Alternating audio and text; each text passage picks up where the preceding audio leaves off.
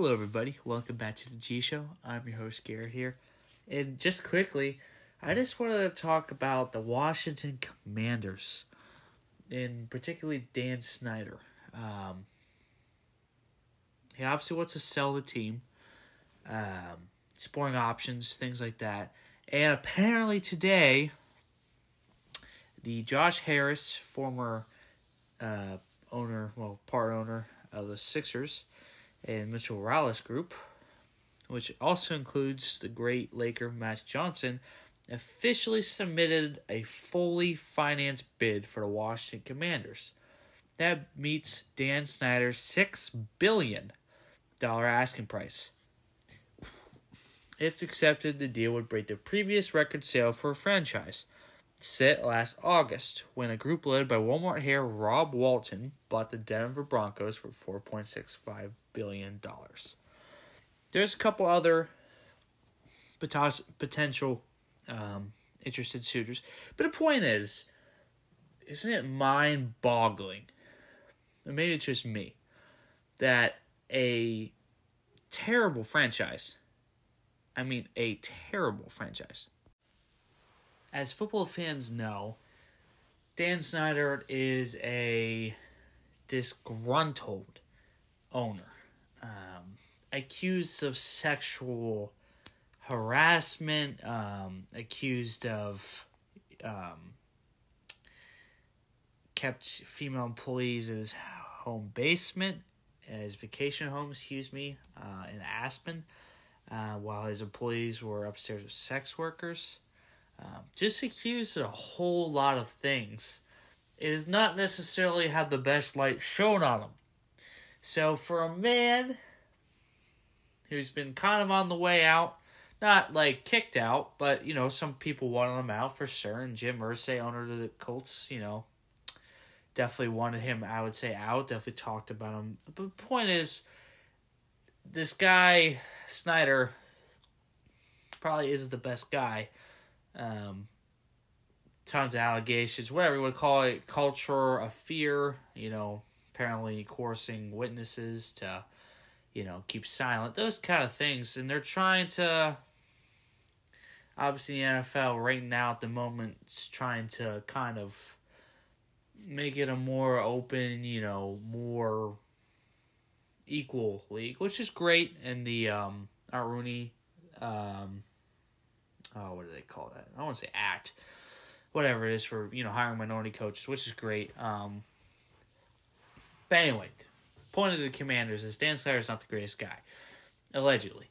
So he's trying to sell his team, who have been terrible um, for so many years, right? And he's now going to make a lot of money, like you know, few billion, right, off a terrible franchise they don't have a good stadium by any means. I mean, you we all you know if you saw Jalen when Jalen Hurts was high fiving Eagles fans, they all fell over. The they over the, the the railing broke right, and they all ended up on the field. Just a few people got hurt, and then there was pipes leaking and everything. You know, so this guy, you know, owner Snyder, who has a below average team, a bad the worst stadium not a good culture, a bad track record, is to make a lot of money. He's to not have to build a new stadium. It's to come out of the new ownership's pocket, I'm sure. He bought the land, or land at least. I think it was meant for a stadium. But the point is, he's not to have to pay for it. I think he's doing well. How do you think how how does somebody like that get away with that? You know what I mean? Like, isn't that crazy? Horrible team, bad stadium, tough fan base, bad person if you want to call it that. If you don't believe or not, whatever. Bad persona, whatever. Shitload of allegations. You know, Congress was you know getting involved in him and whatever for him taking out a loan or whatever right? It Wasn't that just a few months ago, six months ago? Yeah, millions and millions of dollars, whatever. The point is, over all that, this guy, this bid today, is potentially going to walk away with billions in revenue. Doesn't have to build a new stadium, and will go into the sunset quiet. Isn't that mind boggling? Like, that is crazy to me. That's how the world works, you know? It's how sports works, you know? We all get to turn the cheek. Something comes bad quickly in sports because we're they're exempted, you know? I mean, look at Ja Morant. I think he's a good guy. You know, I don't think he's a bad guy by any means. But his actions were reckless. And an eight game suspension. That was it. Now he's back at the court. You don't hear it anymore. You know, it's a very fast uh, to move on. You know, generation time, or you know, whatever. It's just quick to forget. It's crazy. So, you know, if Snyder and his wife, uh, they're co owners, and they're married, so practically whatever. Choose to I mean, they're gonna sell it to him. They're not stupid, right? But they sell it to whoever. They're gonna do well, and and Snyder's gonna laugh, and you know, and they'll keep moving, and that's just crazy. You know, Gruden took the hit for the racism stuff, um, and that was probably under. Not saying, anyway, Snyder, you know, encourage the racism, but with that culture, you can imagine what was going behind the scenes. It's insane. That's the world, the toxic world, or whatever you want to call it, that, you know, sports is at. And you got all the power and exception in the world. You know, what's the end? You know, what's the, you know, what's the line? You know, I don't know if there is a line at the moment. It's crazy. Um, but I just wanted to highlight that you know, that's mind boggling, in my opinion, just for those many reasons. And then the other thing, quickly, is uh, Lamar Jackson, right? So apparently on March 2nd, he has to be traded from the Ravens. Um, Lamar wants a fully guaranteed contract like Deshaun Watson. And, you know, Deshaun Watson really started that kind of trend. You know, everyone now wants guaranteed money you know how why wouldn't you right i mean if you're guaranteed your money you could have a horrible season get cut whatever but you're fully guaranteed the money right? So like it's already it's you already secured the bag. And that's huge. So deshaun you know cleveland got desperate you know they were trying to cleveland seems to be on the oh, we need we're gonna get the best players here, da da da da da. They're trying, to you know, Cleveland trying to buy everybody, you know, and I think they've been trying to do that with their star talent they have, and it's not really worked that well, you know. And Deshaun Watson was a star for Houston, you know, led him to the playoffs and everything like that, and then he got suspended and these allegations and whatever, mess he got in. And they paid him two hundred thirty some million dollars guaranteed, you know for a guy who's not played in a while. And you saw he's a bit rusty, you know, he's it's gonna take time. And the point is, you know, everyone looked at that, you know, that signing, and they go, "Wow, Deshaun just got paid two thirty guaranteed, two hundred thirty million dollars guaranteed, right?" And you're a guy like Lamar, who's like, "Hey, I haven't gotten in trouble, been hurt, I haven't been in trouble. I'm a winner in the regular season, not not the playoffs. And I'm you know I'm this great all star talent, you know, all Pro Bowl kind of guy, you know. And he's like, hey Baltimore, you know, I need that kind of contract, and Baltimore's like, no, which I don't, and I and I'm going to say this right now, I agree, Baltimore. I don't think he deserves it. You cannot pay somebody that kind of money when you're not winning in the playoffs. You're not consistently healthy. You're not leading the team the way it needs to be led. Because Baltimore's talented, especially on the defensive side. The offense, not so much. But so Mark Andrews. They still got a good run game. Dobbins and, um, you know, they got Bateman, and they're to add more to that offense. But the point is, you know, Lamar for Lamar to get the two hundred thirty million dollars, something like that. You know that kind of pay. I think you would have to every year be in the playoffs and not get hurt and win at least a playoff game. You know, and that's something Lamar hasn't done. At least I don't think he's done. He's won one, but the point is he hasn't done it enough. So Lamar was like, "See you later." because some team will pay him that kind. Of, I mean, that's just how it works. If you're a good player, some team that's desperate, you know, enough, or who wants to flip the franchise around, or wants to get the the guy, they'll do it, right? Now, the Ravens gotta be asking for something in the two to three first round pick range for Lamar easily, which you know you don't blame him. You gotta cash out on Lamar. Um, so I'll be interested to see what happens and Lamar doesn't have an agent, which is a very interesting tactic from Lamar.